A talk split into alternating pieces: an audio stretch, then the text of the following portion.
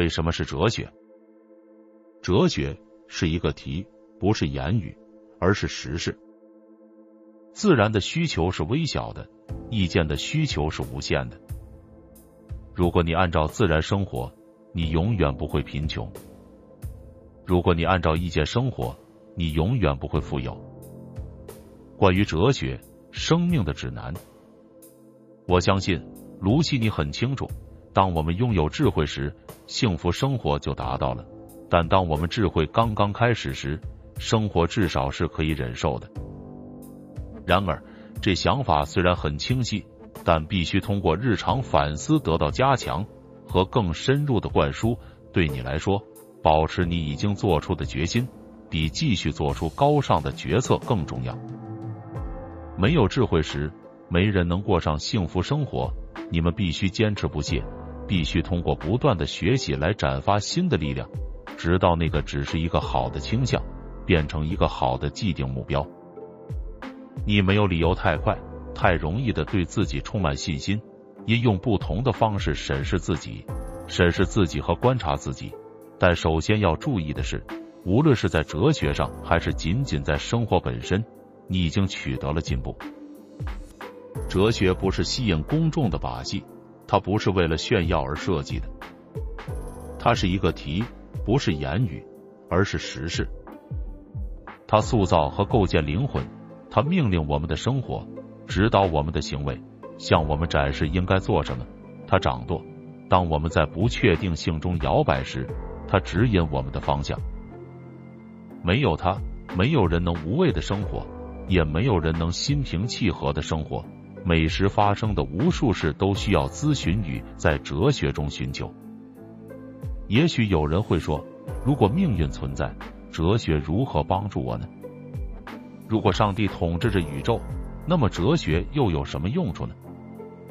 如果命运主宰一切，那么哲学又有什么用处呢？因为命运已决定的事，不仅是不可能预先计划，而且也不可能抗尚未决定的事情。无不是上帝阻止了我的计划，命运决定了我要做什么，否则命运不会让我的计划自由发挥。卢西。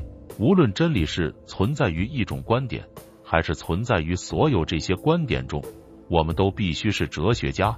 无论命运是用一条无情的法则束缚我们，无论神性作为宇宙的仲裁者安排了一切，无论机遇是无方法的驱动和抛掷人类事物，因此哲学应是我们的辩护者。他将鼓励我们欣然服从智慧，但却违抗命运。他将教会我们跟随智慧。忍受机遇。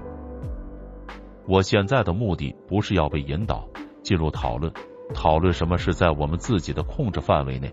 如果先知先觉是至高无上的，或者如果一系列命中注定的事件将我们紧紧抓住，或者如果突如其来的意外事件对我们起到了爆冲的作用，我现在回到我的警告和我的劝告：你不应该允许你撼动的精神变弱变冷。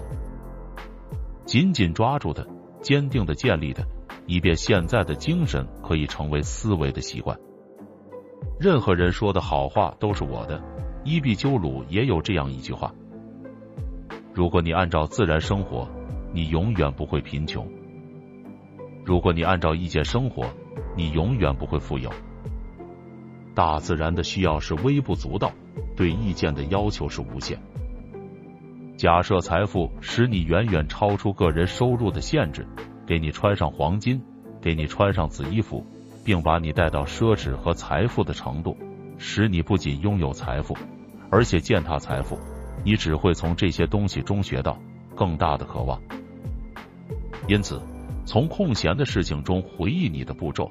当你知道你所寻求的是基于一个自然的或一个误导的欲望时。考虑它是否能在任何一个明确的点停止。